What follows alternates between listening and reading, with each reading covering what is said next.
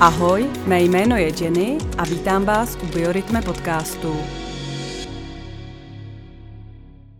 Vítám vás u dalšího dílu Biorytme podcastu, dnes s mým hostem Marí Žižlavskou, zakladatelkou projektu Oslí stezka.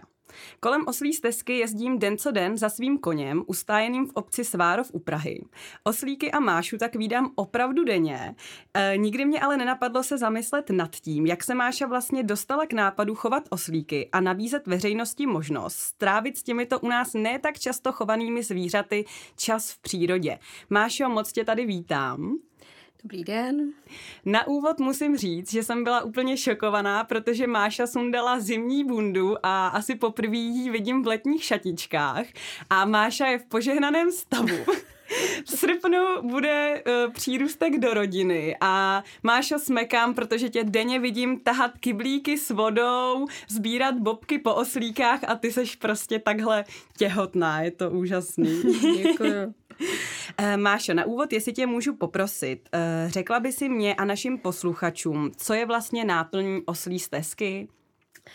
Tak eh, náplň oslí bych řekla je celkem jako široký obsah a rozsah služeb a produktů, od krátkých návštěv pro nejmenší děti, kde poprvé vlastně vidějí oslíka, mohou si ho ošahat, zjistit, jak jsou to úžasná zvířata, až po kratší a delší tury do přírody, kde už vlastně naučíme i ty dospěláky, co ty malé děti doprovázejí, nejenom jenom dospěláky, co přijdou za oslíkama. A s oslíkem se rozumět, oslíka ovládat, oslíka na vodítko a tak, aby za ním oslík šel. Ono totiž není jenom tak, tomu se možná dostanu později, ale pak vlastně vyrážíme do přírody, kde vlastně eh, můžeme se kochat eh, krásnou, krásným okolím, který je vlastně hned za naší farmou. Děti se mohou svést, vystřídat se v sedle, eh, takže od nejkratší procházky, zhruba hodinko, hodinové až po půl denně, celodenní až několika denně tury. To je taková, bych řekla, zábavně část uh, našich produktů. Uh, můžete samozřejmě na farmě i objednat nějaké posezení a užít si v přítomnosti oslíku nějakou oslavu, dokonce i svatby jsme tam měli. Um, takže to je taky vlastně patří do té zábavní části. A ta druhá část, která vlastně mě baví, nebo i která mě přivedla k oslíkům, Eh, je taková trošku, jde víc do hloubky, to znamená, oslíky využijeme jako psychoterapeuty a eh, parťáky pro náš seberozvoj. A to jsou, ať už jsou to hodiny asenoterapie nebo kurzy emoční inteligence, ehm, které vlastně teda jak pro jednotlivce, tak i pro děti nebo pro dospělí a pro děti, až po nějaké školení pro firmy, kde vlastně se můžeme věnovat a využít právě eh, těch, těch zvláštností oslí povahy pro rozvoj členů v týmu, ehm, vůbec eh, spolupráce v týmu a to velmi zážitkovou, interaktivní, zábavnou formou. Mm-hmm.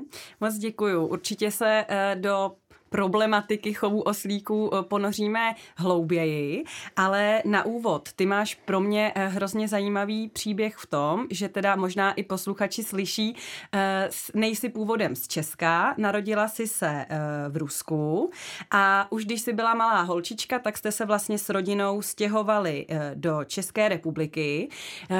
Kdybys byla tak hodná a vysvětlila mi jenom, co, co k této situaci vedlo, proč jste se rozhodli přesunout? Uh, tak já jsem se do Čech dostala v mých 15, uh, to bylo v roce 94 a to možná uh, někteří si ještě pamatují, tady už to bylo celkem jak však dobrý, ale v Rusku v té době panovala opravdu velmi uh, nevlídná, nehostinná atmosféra, jak ekonomická, tak i politická. Takže vlastně um, ta situace nás přiměla k tomu hledat nějaké příhodnější místo k bydlení pro naši rodinu. Jo, panovala tam hluboká nezaměstnanost, hyperinflace, jo, ta situace byla velmi nestabilní a opravdu život rodiny byl hodně komplikovaný. Moje rodiče, můj táta podnikal, takže eh, spousta i problémů, co se týče administrativy a eh, hlavně ta nestabilita, kde vlastně člověk nevěděl, co zítra čeká. Takže tak nějak jsme se dostali do Čech. Ehm, já jsem se vlastně najednou ocitla v situaci, kdy jsem byla v jiné zemi, v jiné kultuře, neuměla jsem jazyk, eh, přišla jsem o svoje kamarády, o svoji další rodinu, Takže um, vlastně jsem v 15 začínala úplně nový život na novém místě. Mm-hmm. Já jsem si myslela, že to bylo, že jsi byla mladší, když jste se sem stěhovali. V 15 letech eh, neumím si vůbec představit, jaký to muselo být, jak dlouho ti třeba trvalo naučit se če- česky. No chvilku to, to určitě trvalo. Uh, jsem měla takový docela odpor vůči češtině, musím říct. Nelíbily se mi háčky a čárky a říká jsem se, kdo to vůbec vymyslel. Takže měl mi to hodně takový uh, až trošku hrubě ten jazyk do začátku. Uh, nicméně pak jsem se celkem zvykla a vlastně po roce jsem šla na střední školu a víceméně na konci prváku jsem měla sami jedničky, takže opravdu samozřejmě mluvila jsem s chybama, mluvila jsem ne úplně spisovně nebo ne úplně prostě správně, ale um, za čtyři roky jsem maturovala během, řekla, řekla bych, během dvou let opravdu jsem mluvila česky tak, že jsem se v pohodě domluvila, v pohodě rozuměla um, a postupně samozřejmě ta jazyková zdatnost, slovně zásoba se zvětšovala, takže Řekla bych, pro mě teď je čeština rodný jazyk a umím to mnohem lépe než uh, svůj původní uh, rodný jazyk ruštinu. Mm-hmm, to je úžasný. Uh, potom následně jsi šla na vysokou školu ekonomickou, kterou si i dokončila. Uh, máš pocit, že uh, to pro tebe bylo složitější tím, že jsi nebyla uh, Češka, nebo ty podmínky byly úplně stejné? Tak podmínky byly celkem stejné, tím, že jsem už získala tady trvalý pobyt, takže co se týče administrativy, tak to nebylo nějak složitější. Um, jazykově taky jsem to zvládala v pohodě. Složitější to bylo v tom, že už jsem se mezi tím stihla pořídit rodinu, respektive vdát a první dítě jsem měla právě na konci třetíku, takže ta složitost spočívala v tom, že jsem musela skloubit jak rodinný život, tak i uh, studium, ale um, moje vlastně můj, můj původ tomu už nehrál takovou roli. Uh-huh.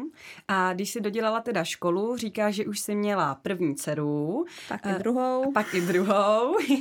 Eh, jak, jak jsi potom pokračovala dál? Protože já vím, že tvoje kariéra uh, byla následně v Rakousku, ale nevím, jestli mezi tím si i v Česku dělala nějaké zaměstnání. Jo, takže po škole jsem vlastně pokračovala uh, na materské dovolené, takže protože jsem druhou dceru měla krátce před posledníma státnicema, takže to jsem si ještě užila pak s ní um, dva až tři roky volna. A pak jsem vlastně nastoupila tady v Čechách do jedné firmy jako účetní a vlastně působila jsem tady v těch financích um, asi zhruba tři roky a teprve pak teda jsme nějak, jsme, jsme se rozhodli, že, nebo osud rozhodnul spíš, eh, že je dobrá příležitost, aby holky poznaly eh, cizí kultury, naučily si cizí řeč, takže eh, jsme se stěhovali vlastně kvůli práci do Rakouska. Uh-huh. A tam jste tedy byli jak dlouho? Nebo ty? Tam jsme nakonec byli asi pět let, ačkoliv původně jsme plánovali být tam rok, dva. A nakonec právě to bylo těch pět let, což teda bylo hezky na jednu stranu a samozřejmě i vůči dětem to bylo takový složitější, že po těch pěti letech už vlastně oni se cítili jako Rakušanky a bylo to i hodně těžké to rozhodování, jestli se vrátit zpět nebo zůstat tam. Uh-huh. A ty jsi se rozhodla vrátit sama nebo zatím stálo i nějaká kolize v manželství? Tak uh, máš pravdu, vlastně probíhala současně i kolize nebo taková jakoby nespokojenost celoživotní, že jsem nějak tak cítila, že nejsem spokojená ani ve vztahu, ani v té práci, kterou dělám, že vlastně nežiju nějak autenticky ten svůj život. Uh, takže uh, oba ty faktory stály zatím, ale především jsem cítila, že jsem doma v Čechách, takže uh, bylo tam krásný, krásný život, krásné prostředí. Bydleli jsme opravdu na jihu Rakouska, kousek od termálních jezer a Alp, čili úplně pohádkový, pohádkové prostředí, ale pořád strašně milí lidi, ale pořád jsem právě cítila, že můj domov jsou Čechy a že tady mám něco, nebo mám se vrátit a působit nějak a nějak přenášet, dejme tomu, um, i to know-how, co jsem eh, získala v Rakousku, nebo ty zkušenosti a vědomosti, co třeba tady ještě nefunguje a že vlastně můžu tady přispět k rozvoji um, nějaké oblasti, které ještě třeba, dejme tomu, není tak eh, dobře u nás eh, rozvinutá. Mm-hmm. A přiblížíš mi prosím, co jsi teda v Rakousku dělala? Čím se tam živila? Uh, tak uh, nakonec jsem našla práci v, jednom, v jedné firmě, teda v rakouském koncernu, který měl v Čechách uh, výrobní společnosti, byla to kovárna, takže já jsem dělala controlling a takový finanční management, ale i s tím spojeného spousta, spousty takový mar- manažerské práce, co se týče motivace lidí a tak dále. Takže jsem taková spojka mezi rakouským a českým managementem a za úkol vlastně jsem měla zvýšit produktivitu, zvýšit ziskovost té, té české firmy, takže se vlastně pendlovala jsem tam na služební cesty, um, snažila se vlastně s těma lidma, s tím managementem nějakým způsobem eh, docelit právě těch zlepšení, um, ať už to vlastně vyplývalo z těch um, technických uh, nastavení, uh, v způsobu výroby, organizace výroby, uh, motivace lidí, vůbec, aby člověk vlastně chtěl do práce chodit rád. Jo, takže byla to celkem taková um, celospektrální mážerská pozice, která mě hodně naučila, hodně dala do života ačkoliv teda samozřejmě hodně vyčerpala jednak tím cestováním a jednak opravdu náročnosti těch jednání a, a vůbec rozsáhlosti těch činností a, a zodpovědnosti. Mm-hmm. Ty jsi říkala, že si vlastně eh, dělala v Rakousku nebo mě to tak zní, že to byla docela vysoká manažerská pozice, opravdu tam asi muselo být hodně stresu a následně se rozhodla přesunout se zpátky do Česka a začít v úplně jiném oboru. Eh, kde ten nápad vlastně vznikl? Nebo ty si už měla někdy co dočinění s oslíky? No, mezi tím ještě byla taková jedna kapitola, kde vlastně uh, zároveň s tou práci jsem ještě v Rakousku studovala. A to asi ten studium a zároveň jedna taková náhoda, uh, dá se říct, kdy uh, jsme na dovolenou vyrazili na osli farmu, protože holky jezdily na koních, takže jsme říkali, jo, to by bylo fajn poznat něco jakoby blízkého koním a přece to je něco jiného, takže ty osliky jsem vlastně zažila v tom, v tom Rakousku, kdy jsme na pár dnů vyrazili právě na takovou farmu, kde se pořádali um, výlety s oslíkama do hor, do Alp a tam jsme si právě uh, užili, uh, nebo já užila, moje rodina užila prvních setkání uh, s oslíkem. Takže musím říct, že to pro mě bylo setkání hodně inspirativní ale i zároveň uh, tak trochu uh, náročné psychicky, protože vlastně ten oslík mi tam nastavil zrcadlo duše. Tam se vlastně poprvé viděla, jak, jak oslice reagují na na stres nebo na člověka, který je ve stresu, který je takový vlastně bez emocí, bez duše, protože asi tak nějak jsem v té době eh, působila nebo byla ve stavu, eh, protože věčný stres, věčné, věčné pospíchání, protože jsem musela sklobit právě rodinu, kariéru, studium, takže um, ten můj psychický stav asi hodně tomu odpovídal eh, a vlastně proto ten oslík pro mě byl takový eh, aha moment, kdy jsem vlastně o sobě zjistila mnohem více, musím říct, než eh, při studiu psychologie, personalistiky, kterou vlastně tehdy jsem studovala právě v Rakousku. Takže takový to propojení mezi tím oslíkem a psychologií mě tam asi oslovilo nejvíc a vůbec ovlivnilo pak eh, to rozhodnutí i, ten, i následně ten projekt. Mm-hmm. Já se setkávám, nebo za, zač, eh, v Česku se začíná poskytovat terapie vlastně psychologická skrze koně. Ty se vydala tou cestou oslíkovskou, která není tak běžná. Myslíš si, že kdyby si tehdy potkala místo oslíků třeba koně, tak by to dneska dopadlo jinak, nebo ty koně tě nechávají chladnou a ten oslík je prostě něco, v čem ses úplně našla?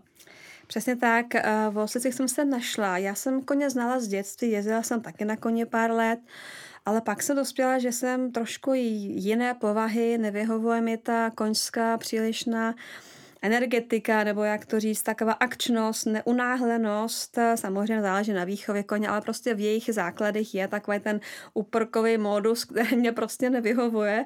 A úplně jako partnerovi uh, mu nevěřím, musím říct. Až, mm-hmm. do, mhm. až do dnes, teda ačkoliv moje dcera by s tím nesouhlasili, um, protože právě mají koně, jezdí na koni.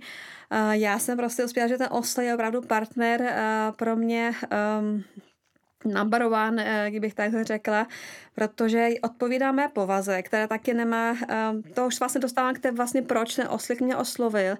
Osa má opravdu jinou povahu než maku. Není to jenom menší uh, kůň s velkýma ušima, ale zásadně se liší svoje psychologii od koní. Mm-hmm. Což je hnedka moje další otázka, protože já uh, klidně vstoupím do stáda 20 koní, ale k jednomu oslíkovi se bojím, protože já absolutně neznám jejich řeč těla, jejich povahu, Jaký je tam rozdíl? Nebo má vůbec cenu tyhle dvě zvířata porovnávat? Tak určitě mají spoustu společných záležitostí, protože eh, oba patří do čelie koňovitých společně se zebrou. Ale uh, vlastně tím, že pochází z jiných podmínek, osel je původem africké zvíře a právě ta Afrika zapříčinila jeho uh, zásadní odlišnosti. Za prvé osel je mnohem klidnější, pomalejší a přemýšlivější zvíře. Takže na rozdíl od koně nejedná tak impulzivně, tak, v, tak náladově nebo uh, nemá takové to typické um, stádové chování, jako je třeba uh, u koní. Jo, u, u koní platí přísná hierarchie a jsou zvyklí poslouchat jednak někoho, nějaké alfa zvíře že jo, ve stádě. U oslíku žádné alfa zvíře ve stádě není. Oni poslouchají jenom svůj vlastní um, rozum, svůj vlastní úsudek, uh, jsou velmi autonomní a právě jsou velmi klidní i uh, kvůli tomu, že v té Africe bylo celkem těžké se uživit pro to osla. On obýval v polopouštní pouštní oblasti, kde eh, vůbec obživa eh, byla náročná. Jsem tam nějaké bodláče, kůru ze stromu oloupali, takže o jeho prvotní, eh, jeho základní životní filozofie je šetři si síly.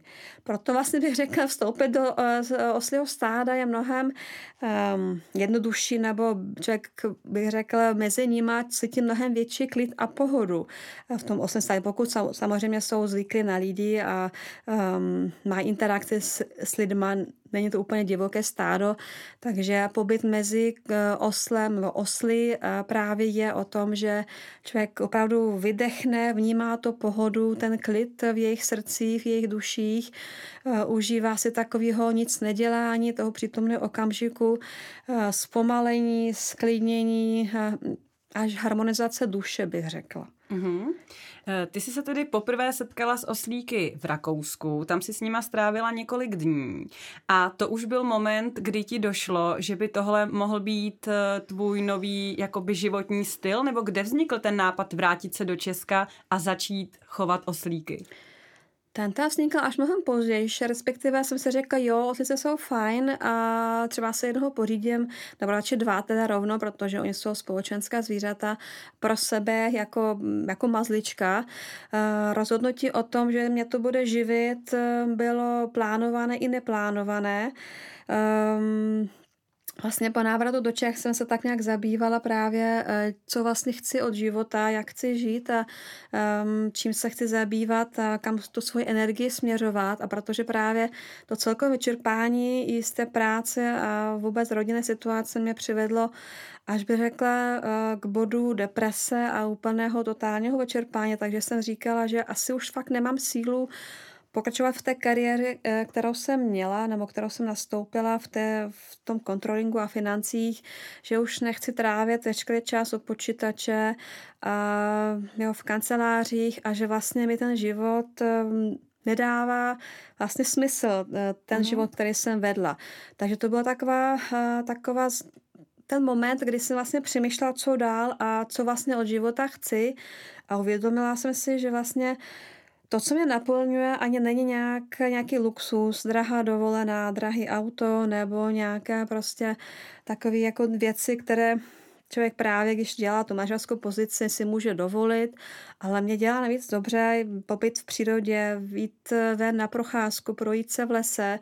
A právě i ty oslici eh, mě přitom vlastně napadly, že jak mi bylo dobře mezi nima, že takový pocit jsem vlastně nezažila nikdy jinde, ani se psem, ani s kočkou, ani s koněm. Prostě ten, ten oslík byl tam takový jako moment, který uh, byl hodně silný. A když jsem tak nějak jako všechno dala dohromady, a Řekla jsem si, asi jo, asi bych to fakt chtěla dělat i právě ve spojení s tou psychologií, kterou jsem už měla tedy dostudovanou, nebo spíš tu personalistikou a rozvojem osobnosti.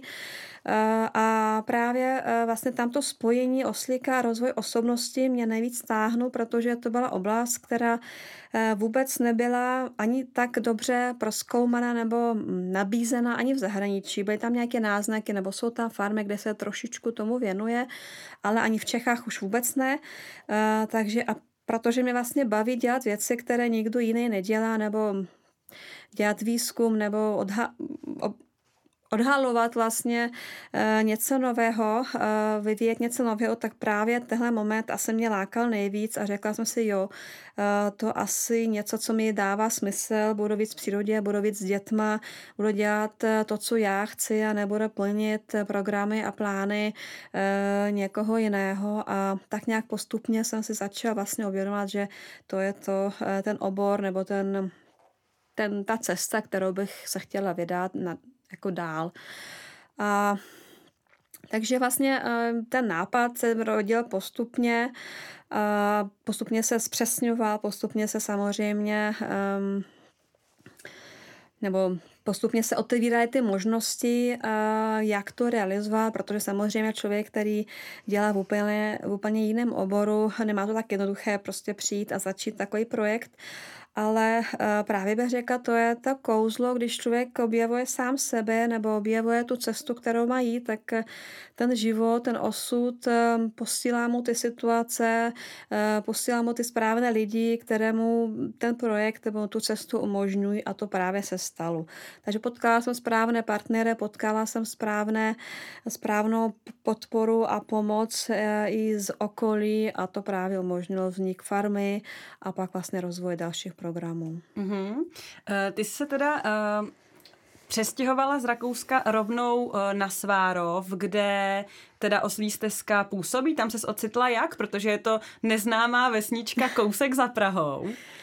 Tak ve Sváru jsem vlastně bydlela i před odjezdem do Rakouska, takže vrátila jsem se domů a vlastně chvílku jsem ještě pracovala právě v té své původní profesi a zároveň jsem už přemýšlela, jak bych to mohla provést, právě ten projekt nebo začít realizovat. Takže to bylo jednodušší, že mm, ta Svárch je opravdu vesnička, sice kousek od Prahy, ale eh, na kraji přírodního parku povodí Kačáku, takže tam krásná příroda. Začala jsem se toulat okolím a dívat se, kde by to asi mohlo tady fungovat, ať už ty procházky, eh, ty tury, nebo i kam bych umístila ty oslíky a tak nějak postupně jsem začala vlastně objevovat ty možnosti a realizovat ty možnosti, mm-hmm. realizovat jak dlouho, jak dlouho vlastně oslí stezka už existuje? Tak Osisevské existuje už čtvrtým rokem, takže od roku 2016-17. Mm-hmm. Já si totiž pamatuju, eh, když jsem tě na Svárově potkala poprvé a jestli to vím dobře, ty si právě začínala s tím, že si spořídila jednoho nebo dva oslíky a dneska se jich tam pase už pořádný stádo. Ty si teda se rozhodla ten projekt uh, rozjet s takhle menším jakoby množstvím a najednou se ty potřeby na počet oslíků zvyšovaly, nebo jak se to stalo, že se to takhle hrozně rozrostlo?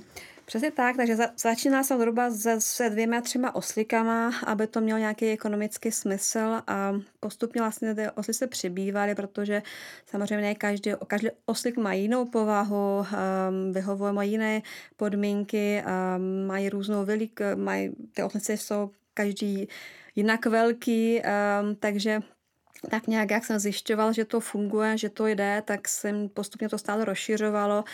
Eh, tak, eh, že momentálně ten počet oslíků se pohybuje kolem 10 až 14, podle toho, kolik se mláďat narodí. Ne všechny si necháváme, eh, něco jde na prodej, něco zůstává ve stádě pro naše projekty, takže vlastně, když už jsem viděla, že to funguje, tak samozřejmě ta toho závislost na oslicích tam přibyla, ačkoliv jsem původně takhle neplánovala mít tolik oslíků, ale prostě když to máte když se vám to narodí to oslátko a vidíte ho od narození, tak eh, pak přemýšlíte, jestli ho chcete prodat nebo nechcete prodat a je těžké vlastně o něj přijít. Mm-hmm. Uh, ty oslíky, které tam máš, tak vybíráš si je nějak speciálně, co se týče povahy, anebo prostě uh, líbí se ti oslík, tak ho dovezeš a pak se doufá, že se bude na tu práci hodit? Tak u těch prvních oslíků to opravdu bylo, bylo štěstí nebo prostě byl pokus omyl. Eh, tím, že jsem vlastně oslíky nikdy nevlastnila, všechno jsem se učila na těch vlastních oslicích od začátku, takže ani jsem nevěděla, jak to mám vybrat eh, přesně, aby se hodili do, do těch programů. Mm, takže to byl takový, prostě koukala jsem, aby byl zdravý, aby byl dospělý, protože samozřejmě, aby mohl vozit ty děti, tak eh, to musí být už oslík starších třech, tři let. Um, tak tam to byl celkem takový ten nákup eh, náhodilý.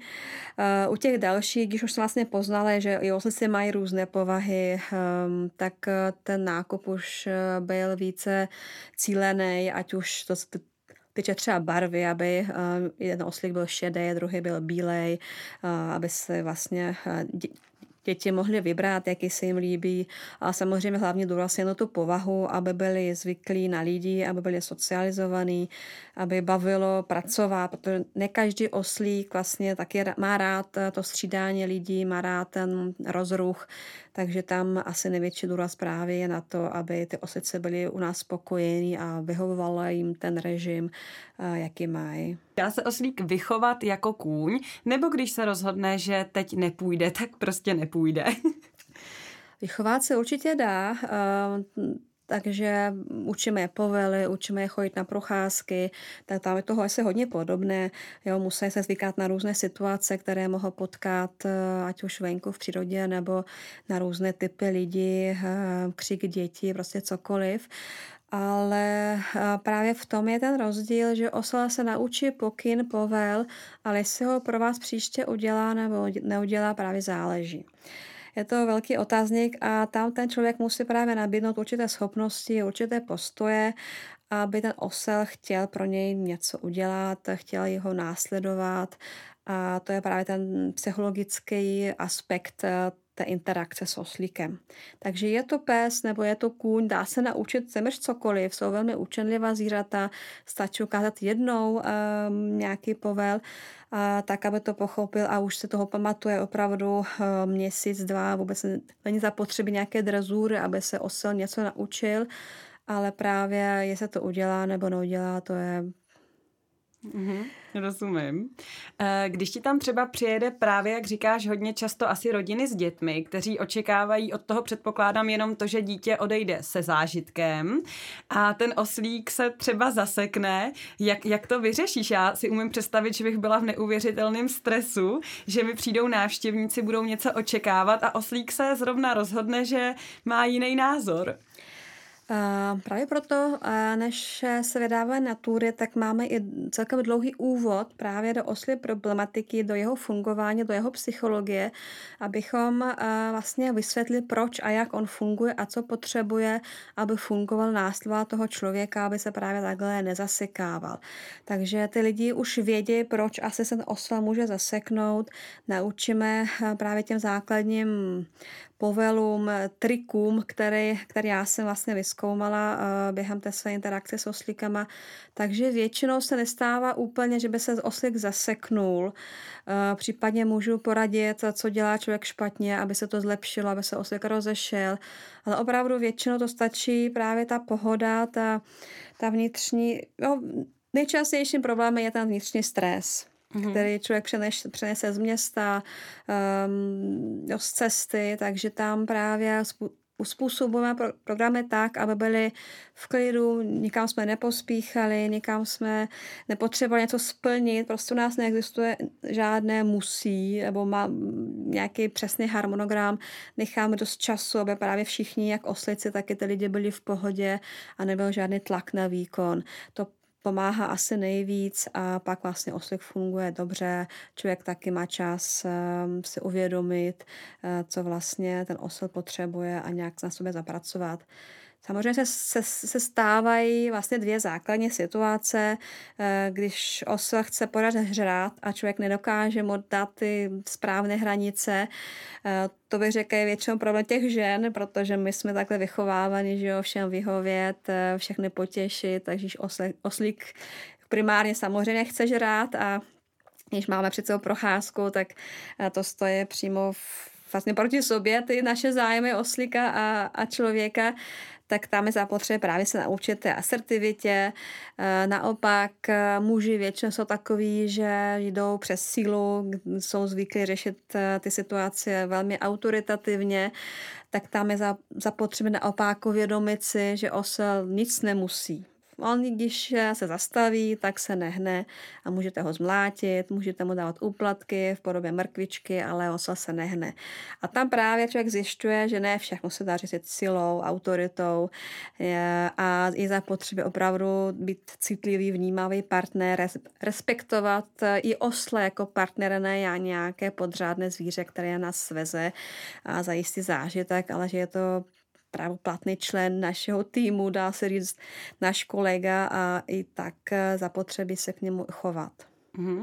Takže když se někdo rozhodne, že by rád uh, pobýval s oslíky nějak pravidelněji a zároveň pracoval na svém seberozvoji, tak se může s tebou domluvit, že třeba jezdí pravidelně jednou týdně a pracujete nějak uh, vlastně na tom člověku, protože já jsem si doteď myslela, že většinou opravdu přijede rodina, povodí děti a zase odjíždí. Eh, přesně tak, to byl začátek projektu, ale právě teď stále více dostávám eh, k tomu, že stále více potřebuje, nebo stále víc lidí potřebuje ten seberozvoj, který eh, vlastně ten oslík mu může poskytnout. Takže je to možné opravdu tak přijet, domluvit se na pravidelné schůzky, kde člověk si vlastně uvědomuje, jaké vzorce chování jsou v něm nesprávné, škodlivé, toxické, které otravuje nejenom jeho život a život ostatních. To je právě v tom je to kouzlo, že ta interakce s oslíkem je, ty vztahy, ehm, je to vlastně odrazem toho, jak fungujeme my v našich rodinách, v našich zaměstnáních, takže to jsou schopnosti a kompetence, které využijeme všude. Není to jenom v hodině toho oslíka, a abychom se s oslíkem rozuměli a ten kontakt se zvířetem nás obohacuje pro celý náš, náš život a my se vlastně stáváme schopnějšími eh, a šťastnějšími jak v té rodinné, v té rodinné sféře, tak i v té pracovní. Mm-hmm. Máš už nějak eh, vypozorováno, jak dlouho třeba člověku trvá, než eh, začne pozorovat na sobě nějaké zlepšení? Myslíš si, že to třeba jde rychleji, než když někdo chodí na klasickou psychoterapii? Tak takové eh, výzkumy opravdu nemám, ale um, vlastně je dokázaný, že za Zážitkové učení je to nejefektivnější metodou. Vůbec změny člověka, zvlášť dospělosti. Eh, to, že něco víme, neznamená, že jsme se změnili, že víme, neumíme se chovat, neumíme být asertivní, všichni s námi manipulují, tak eh, ten psychoterapeut samozřejmě může pomáhat radit v těch situacích, jak se má člověk zachovat jinak, aby právě k těm manipulacím nedocházelo. Ale s oslíkem vlastně máte hned odezvu, máte hned tu praxi. Kromě té teorie máte hned tu praxi, kdy se můžete vyzkoušet a dávám najevo, a já mu vás můžu, můžu pomoct radou, co vlastně ještě chybí, aby to fungovalo. A právě to, ten zážitek dokáže vlastně měnit ty vzorce. Um, opakovaný zážitek. Čili musíme přepsat ty vzorce špatné těma novejma a právě tím zážitkem se to tak tomu děje. Proto bych řekla, je to mnohem efektivnější metoda, než jenom eh, jít si pro radu k psychoterapeutovi um, a pak zkoušet, jestli to funguje nebo nefunguje. Uh, úplně se samozřejmě nedá říct, jak dlouho to člověku trvá. Někde to je vidět během procházky, během hodinové procházky, že za začátku člověk vlastně vůbec nevěděl, jak na to a na konci už ten oslík je v pohodě, následuje bez manipulace, bez úplatku. Prostě jsou, je vidět ta harmonie mezi člověkem a oslíkem, takže dá se to udělat velmi rychle, se naučit velmi rychle ty principy a pak vlastně ty stejné principy aplikovat v životě. Samozřejmě v, v takových složitějších situacích, kde ta výchova, dejme tomu, nebyla úplně šťastná, životní zkušenosti byly tragické, tak tam samozřejmě ta převýchova a to přepisování vzorců může trvat několik týdnů, měsíců až roku samozřejmě. Mm-hmm. Předpokládám, ale je to jenom moje domněnka, že asi více tě vyhledávají ženy? Tak na ty rodinné eh, programy, to vlastně přijde celá rodina a na ty mm, rozvoje programy eh, je opravdu i tím, že asi pro toho chlapa je to těžký to přijmout, že nějaký osel by ho vychovával, ale ženy mhm. jsou takové velmi, no, ženy jsou intuitivnější a více zážitkově a citově založený, eh, tak opravdu je to více ženská záležitost. Mm-hmm. Stalo se ti někdy, že tě ten oslík něčím, ať už mile nebo nemile překvapil, protože pořád je to práce se zvířaty. Já nevím, jestli oslík může například vybouchnout nějakou vlnou agresivity, což třeba koně umí. Samozřejmě každý, eh, každé zvíře má svoje přirozené instinkty a může, může kousnout, může kopnout eh, a tak dále. Určitě mě překvapují pořád, eh, jak milé, tak i nemilé, tak respektive nemilé už méně často, přece jak člověk získá víc zkušenosti, tak jsem více opatrná, jsem více hm, při, dokážu předvídat jejich chování, odhadovat jejich nálady, takže um, snažím se respektovat i jejich nálady samozřejmě, uh, co nějaké kopnutí, kousnutí si opravdu musíme zasloužit. A neděje se jenom tak, pokud zvíře není nemocné, nemá nějaké problém zdravotní, tak uh, nekope jenom z, z, z radosti někomu ublížit, ale opravdu je to něco v člověku, co ho může opravdu štvát, nebo, jakým, nebo to je způsob, jakým to zvíře dá velmi najevo, že je fakt nějaký zásadní problém. Um, takže například stalo se mi, že jeden z těch oslíků, co máme, nemá rád naštvané lidi. Jo, opravdu nadálko pozná hněv v člověku a i když má toho člověka sebe více rád, tak opravdu dokáže kopnout, protože nechce takzvaně chytnout eh, tu depresi, ten hněv od mhm. člověka mm-hmm. a tak dále. Jo. Takže určitě se to může stát. Eh, když přijde uh, nějaký klient s tím nějakým konkrétním problémem, ty už víš, který z těch uh, oslíků by byl pro něj nejlepším terapeutem? Takhle úplně se nedá říct. My ty oslíky střídáme v rámci těch um, terapií. Um, je to vždycky hodně intuitivně záležitost. Někdo člověk neví vlastně, ani ten člověk často neví, co je prvotní problém. Přijde s nějakým druhotným příznakem, problémem a pak vlastně teprve odhalíme, co je uh, vlastně původ uh, to, je to kurvítko v jeho životě, takže uh, předem to někde nevím, ani se to vlastně, by řekl, nedá naplánovat. A vždycky vycházím z, z, ten, z toho přítomného momentu, z toho přítomného nějakého prožívání a reakci, jak já to teďka cítím, jak případně jak klient se cítí ve spoustě věcí nebo ve spoustě okamžiků dám na výběr vlastně klientovi, jaký oslíka se chce vybrat nebo um, vlastně ke kterému něco cítí nebo prostě cítí tu potřebu, um, takže nikdy nic předem není, není daného. Mm-hmm, rozumím. Uh, oslí stezka je jenom sezónní záležitost nebo fungujete celoročně?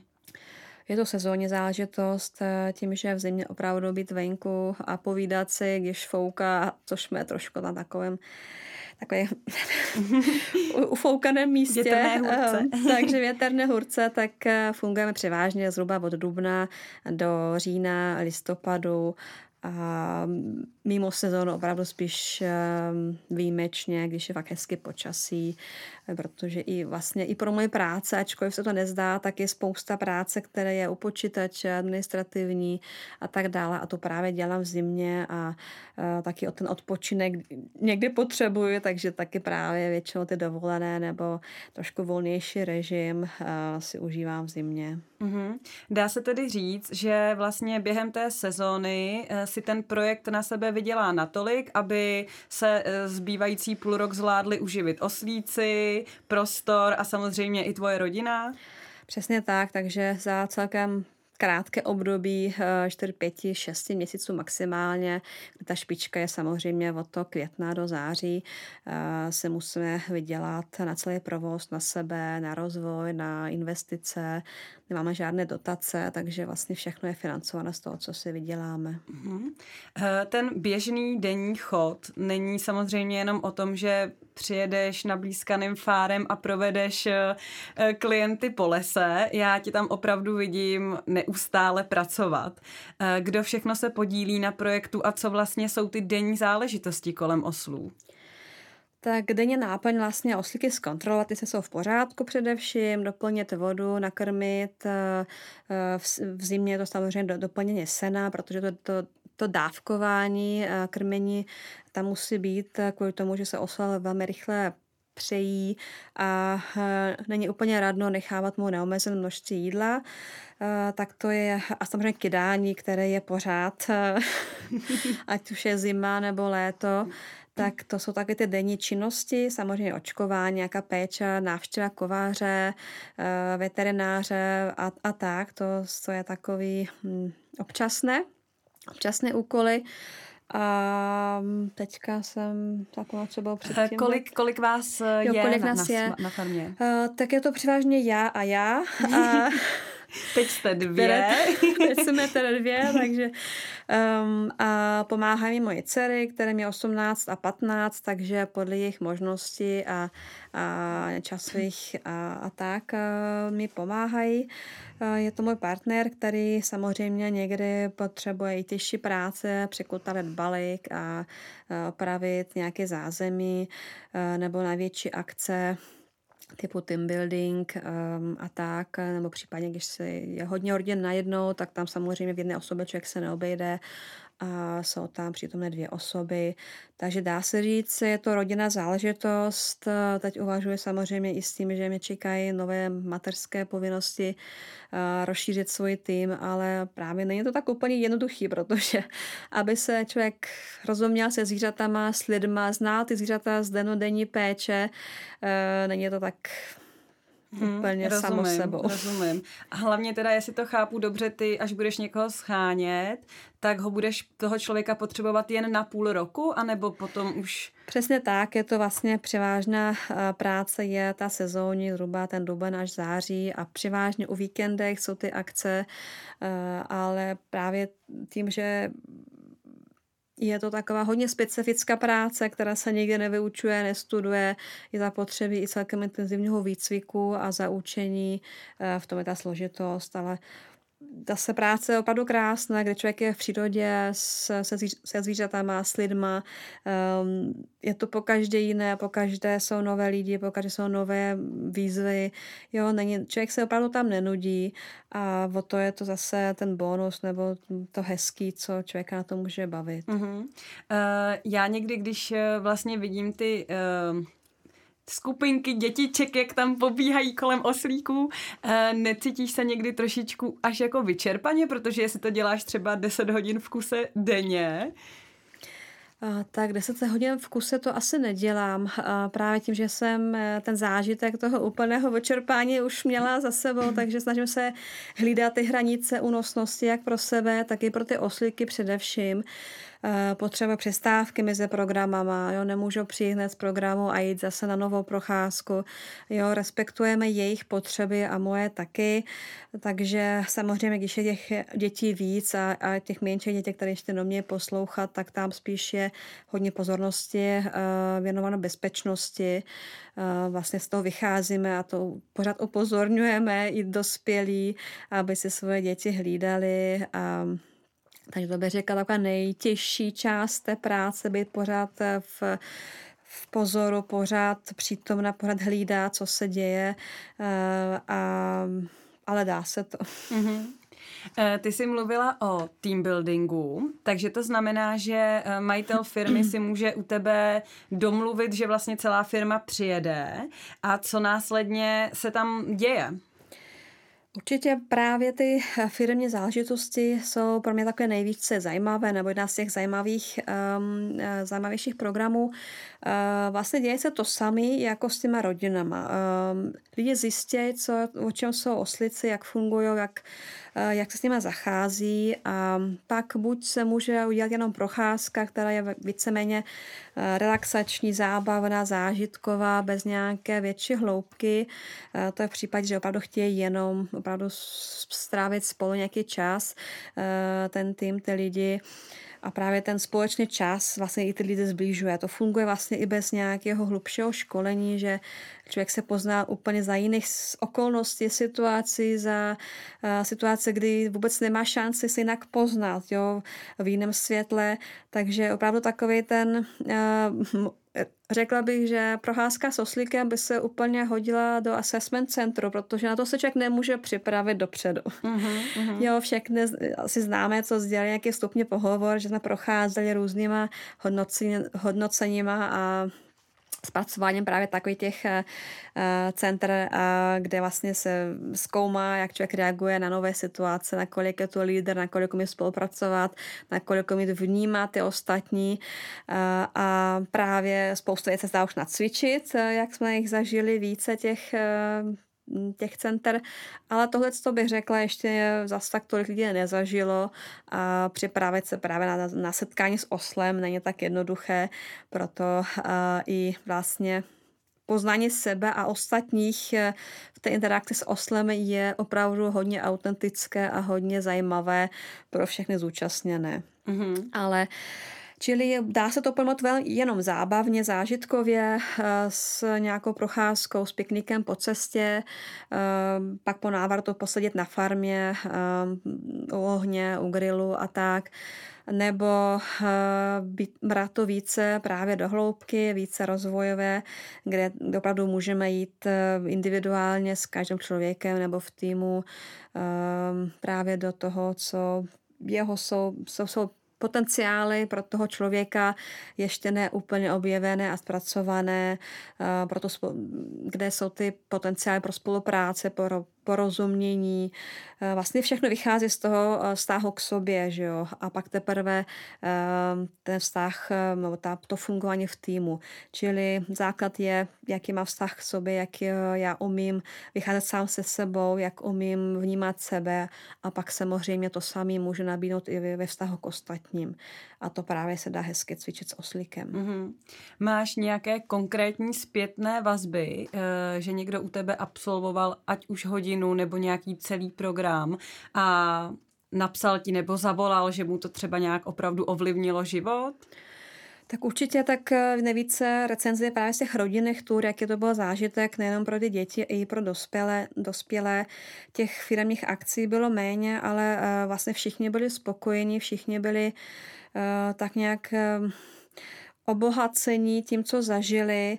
Eh, takže rozhodně myslím, že v ten účinek je, eh, je tam vidět a ty pozitivní reakce právě to, co vlastně eh, mě pohání dál se tomu věnovat a rozvíjet a vidím, že je to nutné, že je to přínosné a že to má velký potenciál. Mm-hmm. Když si třeba s něčím kolem oslu nevíš rady, je tady v Česku nějaká instituce nebo někdo, na koho se můžeš obrátit a poradit se? Tak co se týče třeba zdravotního stavu, tak samozřejmě veterináři a zkušenější chovatele, kteří mají oslíky trochu déle než já, co se týče výchovy, eh, asi už, eh, asi už tolik ne, když samozřejmě nějaký základy se dá eh, přibírat i od koňáku, ale tím, že je ten osel celkem přece specifičtější zvíře, tak ne vždycky to, co platí u koně, platí na osla. Takže řekla bych, více inspirací můžu čerpat v zahraničí, kde těch oslíků je víc a víc těch oslých farem takže vyrážím na, na dovolenek jinak než na osli farmu, abych si něco přiučila. Ale musím říct, že ani ty návštěvy jinde mě často neutvrdí, že vlastně dělám něco špatně. Naopak zjišťuju, že já svoji intuici nebo svoji praxi se dokázala dostat mnohem dál, než ten, kdo třeba přistupuje k těm oslíkům tradičně, um, jak byl zvyklý třeba spoustu let a e, že právě ta moje asi schopnost intuice mi pomáhá nejvíc. Mm-hmm. Plus si teda myslím, že máš perfektní předpoklady i z toho profesního uh, života a toho, co jsi vystudovala. Já jsem netušila, že jsi se zabývala i psychologií. Takže máš úplně úžasný mix a předpoklady si teda myslím. tak, hodně mi to pomohla, pomáhá samozřejmě to, že vím, jak asi tu funguje člověk eh, po psychologické stránce, takže eh, to fungování zvířete právě je to v tom, že je to hodně podobné. Máme podobné motivace, jak už, ať už ty přirozené půdy, eh, ale i takový to, že potřebujeme ocenění, potřebujeme to uznání, eh, jo, v tom je ten oslík opravdu stejný jako člověk, eh, za pochvalu, za upřímné uznání, opravdu dělat cokoliv. Takže to asi ten základ, na kterém vlastně stavím tu spolupráci. A, takže určitě pomáhá mi v, to, v tom. Ty jsi říkala, že vlastně v Rakousku se cítila asi dost eh, nešťastně. Máš pocit, že i mm, to, že ti vlastně ty oslíci v podstatě jako uh, zachránili život? Cítíš se teďka šťastně díky nim? A nejen díky ním samozřejmě. Tak ne, že bych se cítila v Rakousku nešťastně, ale cítila jsem, že už, ať už pracovně nechci dělat to, co jsem dělala, když mě to práce bavila, ale už jsem cítila, že něco jsem pochopila, ně, něco jsem zažila právě, proč vlastně ve firmech něco nefunguje, takže to nebylo vysloveně neštěstí, mm-hmm, co jsem mm-hmm. prožívala ale cítila jsem, že potřebuji dál a potřebuji ty zkušenosti, jak co jsem nazbírala, ať už z firmního prostředí nebo vůbec ze zahraniční kultury, um, zpracovat a uh, zapracovat něka, do něčeho jiného.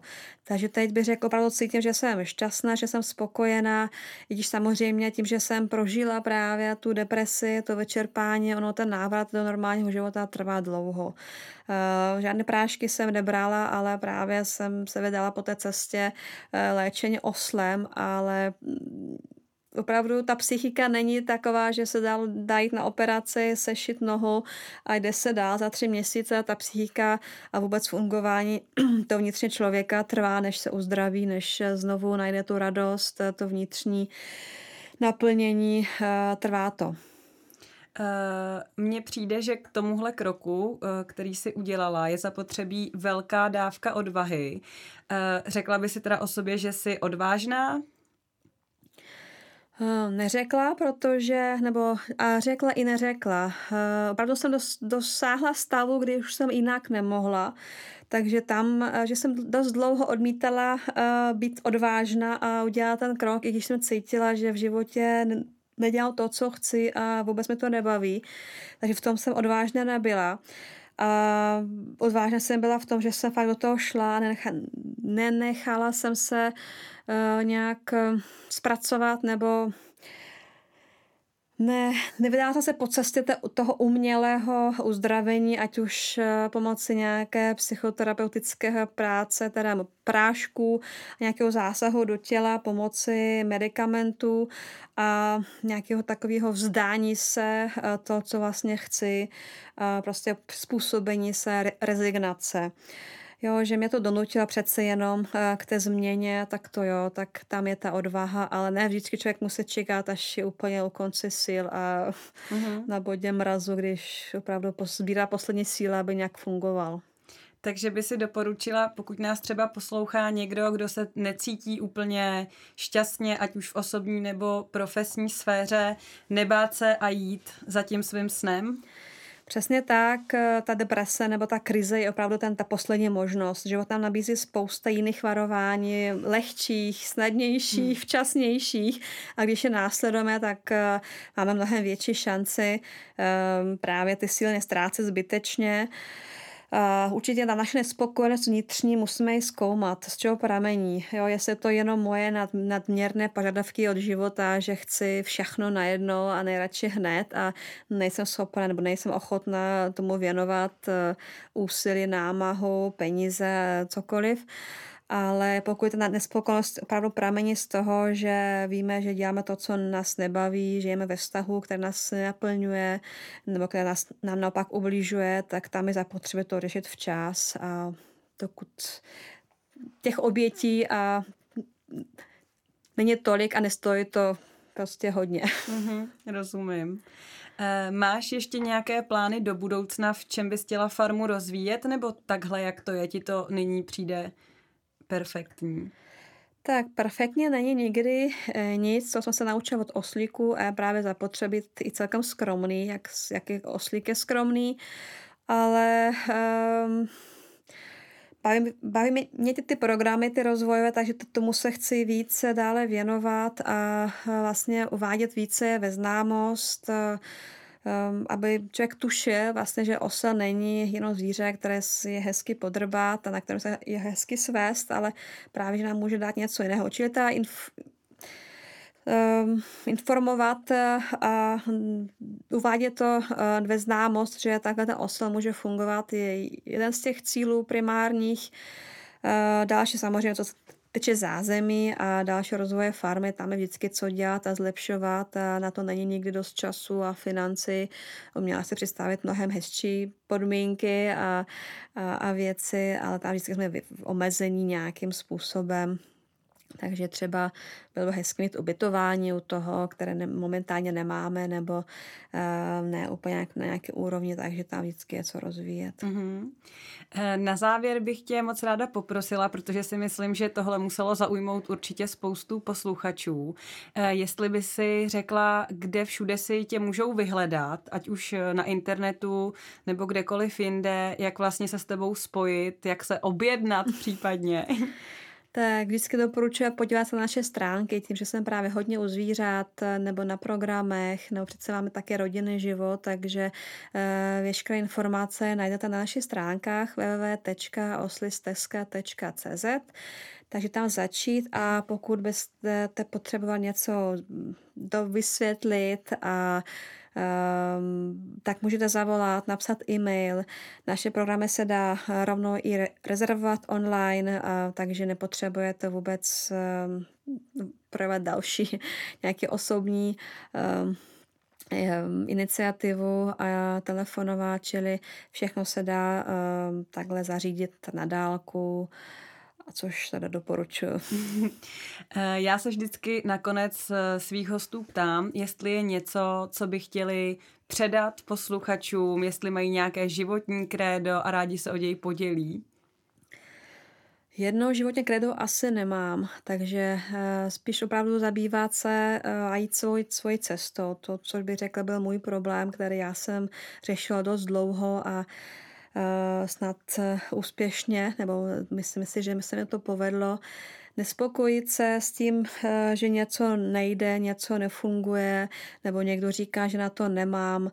Věřit v sebe i v ostatní, věřit v to, že to může být lepší. Um, takže řekla bych jít za svýma sny rozhodně.